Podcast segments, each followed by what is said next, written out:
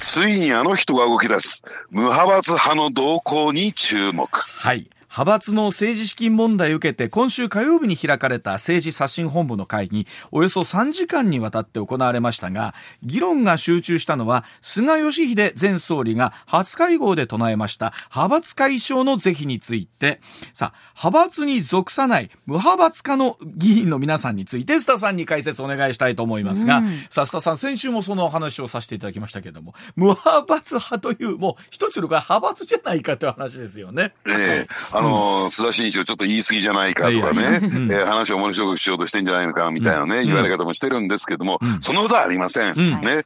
で、ね、おそらくですね、明日あたりの朝刊にはちらほらと出てくるんだろうと思うんですが、ちょっとね、あの、昨日ですね、興味深いことがあったんですよ。昼過ぎだったんですけども、国会記者クラブという記者クラブがありまして、そこに一通のですね、通知がファックスで届けられたんですね。それは一体何なのかというと、えータイトルとしましてはですね、そのお知らせというのがありましてね、下記の日時場所でうん、無派閥連絡会、まだこれは仮称なんですがあ、発起人会を開催しますので、ご連絡申し上げますと。ね。で、この無派閥連絡会というのが、うん。えー今日ですね、朝の9時から10時に開かれて、えー発起人会を開きますよということなんですけれども、うん。そのね、えーじゃあ一体だどこから来たのかというと、えー赤沢良生議員酒井学議員のですね、この二人の連名でこういった無派閥連絡会というのが、はい。えー来たわけなんですね。うんうんで、このね、えーじゃあこの赤沢良生さんってどういう人なのかというと、うん。えーこれ石破グループの方なんですよ。石破グループですか？ら、もうほとんどですね、石破さんが、えーね、総裁選に出馬するという可能性が低い中で、えー解体しちゃってですね、うん。まあ、えー有名無実化してるのかな。ですからこれ無派閥なんですね。うん。で、そして、酒井マラムさん。この方はですね、聞いたことありますかね、うん。ガネーシャの会の、えー会長なんですよ。はいはい。えーガネーシャの会っていうのは一体何かというと、うん。いわゆる菅グループと言われている菅義偉さんですね、えー前首相の、はい。えーこの方の、えーまあ、グループのですね、会長を務められている当選5回の、えー国会議員なんですが、あこの二人、両方とも、まあ、無派閥に属する、今、無派閥とカテゴリーされる、えー人たちが呼びかけて、で、その無派閥でもですね、今申し上げたように、いろんなグループあるんですよ。そうですねあるいは、有林会というね、うんえーあるに隣人の林と書いて会。はいこれ何何かというと、はい谷垣グループ。はいねうんえー谷垣さんが、えー、もともと、いや、あの、主催していた、うんえー無派閥のグループなんですが、うんまあ、この有林会であるとか、あるいは純粋無派閥っていう人、もうなんだかよくわかんないようなね。だからさ、もう須田さん、だからそうなって会の名前があるっていうことはですよ。えーそれ、えー派閥いや、そう、じゃんって。私もそう思いました。派閥とグループの違いって何なんだろうって。それを分かりやすく言うと、派閥とグループの違いは、菅さん、どう、あ、須田さん、どう捉えたらいいんですか？改めて。あの、最大の違いはですね、このグループというのは、うん。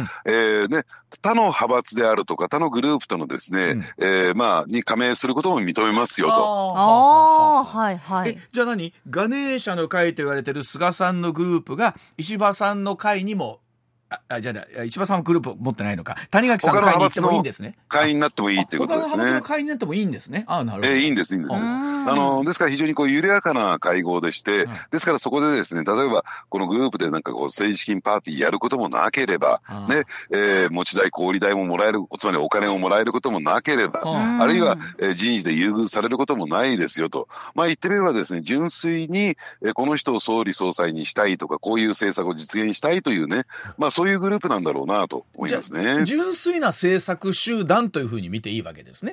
いや、ところがですね、うんその一方で、じゃあガネーシャの会っていうのは、うんやっぱり菅さんを中心に回っていって、うんえー政局になったらですね、うんいわゆる一つの塊として動きましょうということですから、じゃあ派閥じゃん。まあ、まあ、とは言ってもお金をもらえないし、人事もね、優遇されないという。これだけ、面白い。あの、先日ね、政治、はいジャーナリストの青山さんと喋った時もそうなんですけど、結局はその、えーポストか金はい。三つ目に政策 なんだ。はい。うん。あのずーっと下がって政策ですね。ずっと下がってるんですよ。だから、そうなると結局まあ、ポストもらえる、金もらえるっていうところが派閥にとってのやっぱ一番の、うー何、大きなメリットっていうふうに今聞こえたんですけど、その認識でいいんですか？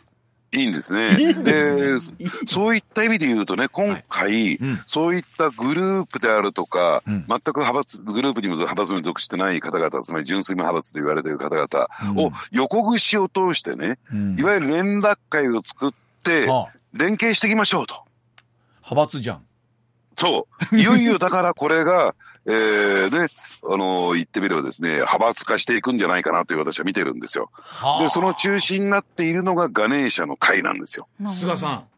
で、うん。ですから、あの、菅さんっていうとですね、えーまあ、おそらくご本人が次の総理総裁になるという意欲は全くないと思いますけれども、はいただ、キングメーカーとしてね、うんつまり、えー総理総裁を選ぶにあたってもキャスティングボードに行っていこうというね、そういう思惑は間違いなくあるはずなんですよ。うん。ね、今、えー非主流派になっていますけれども、えー次の、えー政権下においてはですね、えー主流派になると。主流派になって、えー例えばお金でもね、えー人事の面でも、えーあるいは政策ももちろん含めましてね、えーやはり主導権を握っていきたい。そのためにはやっぱり数の力だと。うん。数の力をね、えーね、あの、どね。得るためには、うん。やっぱりその無派閥を糾合して、横串を通して連携していきましょうというような、まあ、言ってみればそういうね、連邦制みたいな形を取るのかなと。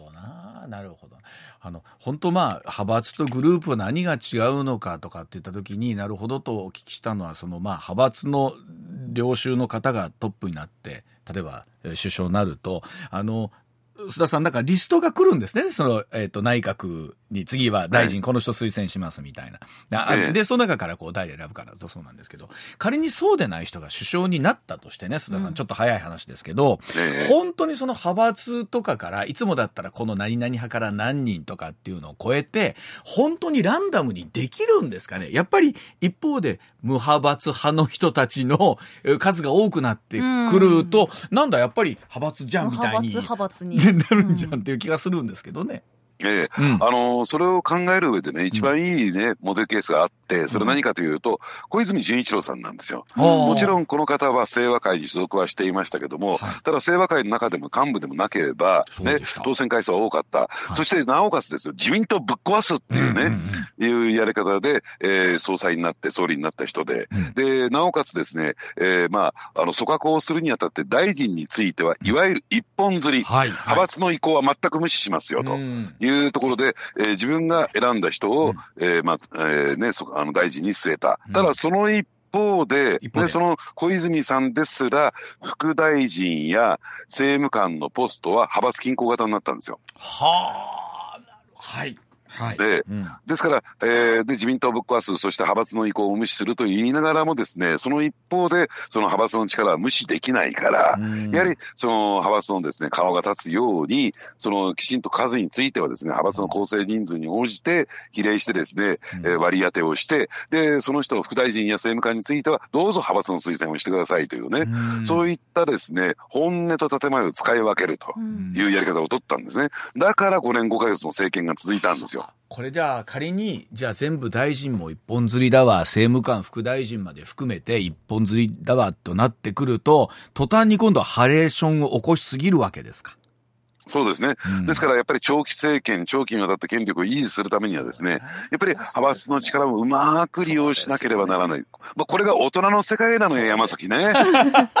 本音と建前があるの。いや、うんで確かにほら例えば本当にお若い議員とかだったら自民党もそれは議員の数多いですから全員が全員なんて言うんでしょう。ね。え適材適所っていうところえー政務官クラスまでとなってくると分かんないところもあるかもしれませんしねある程度はね。ねあの、うん。ですからね、若い議員、今お話にあったようにね、若い議員にとって必要なのっていうのは、うん。やっぱり当選しました。うん。でも次の選挙、自分当選するかどうかわかんないし、そのねうん、当選しないっていうことも十分あり得るだろうな。うん。えーそういった人たちに対して、うん。やっぱり講習会みたいなの開いてね、うん。どうやって、えー講演会組織をそし、ね、作っていったらいいのか、うん。どうやって地元回りをしていったらいいのか、あるいは有権者に顔を覚えてもらうためにはどうした、どうやっていったらいいのか、みたいなですね、うん。手取り足取り教えていくというのもうん。派閥の大きな役割としてあるんですよ。うん。そうでしょうねだからそういった意味で言うと、必ずしもですね、デメリットばかりではなくて、うん。やはりこの自民党がやっぱり強いって言ったらいいんですかね、そうですね。はい。長きにわたって政権を維持しているというのも、やっぱりこういう派閥という存在があるからこそという部分もあるんですね。うん。だから全否定できないんですよ。あのおっしゃる通り人が集まると望む望まないに関わらずそりゃ派閥みたいなものっていうのは。学校でもグループっていうのはどうしてもできてしまいますもんね。ね。それだと山崎アナにしても例えば僕とうんじゃあ西君がご飯を食べに行くとなって山崎行こうってどっちに声かけられたらって考えるでしょやっぱり。うん、日産の方に行こうか。あそうだわな。露骨に言うな。いやいや。で、で、あの、須田さん、その意味では、菅さんっていうのは、ね、不思議な方でというか、おそらく前、総理になられる時も、ご本人そこまでではなかったんじゃなかったでしたっけ？そうですね。うんただその辺は腹の中はちょっと見えてこなかったなというのはあるんですけどね。はい。で、ですからその菅さんがずーっと今ネタ振りしてたんですよ。はあ。政局になった、あるいは選挙が近づいてきた、あるいは総裁選を見据えた上でですね、うんその菅さんがいよいよ目覚めたと。でも確かにその今回の名前上がってる人たちっていうのは、まあ、どうでしょう。今の派閥っていう人たちが今回の政治資金のお話でね、えーちょっとダメージあったところから見るとちょっと新鮮感というかうん。あのいわゆる国民のこうアンケートを取った時に次に総理になってほしい人って石破さんとか河野さんって必ず出てくるじゃないですか、まあ、河野さんはそこでもあるんですけれども、でもええそれで言うとその菅さんだったりとか石破さんあるいは小泉さんという名前出てくるとちょっと新鮮味はありますよね。そうですね。高高市さんとかね。高市さんあーがそうですよね。ええうん、今まで名前が上がってこのち超中心じゃなかった方々そうか。じゃあ今日この後の会合なんですね。その派閥。えね。派閥連絡会く 9, 時から開かれて10時までやって、はい。その後ぶら下がりという、まあ、記者あの会見に臨むという形なんで、はい。明日あたりこれがはい。具体的にどういう形になるのか見えてくるんじゃないかなと思います、ね。じゃあまた来週はそのあたりの話須田さんにお聞きできればと思います。はい須田さん今週もありがとうございました。ありがとうございました。はい、ありがとうございました須田慎一郎でした。私もです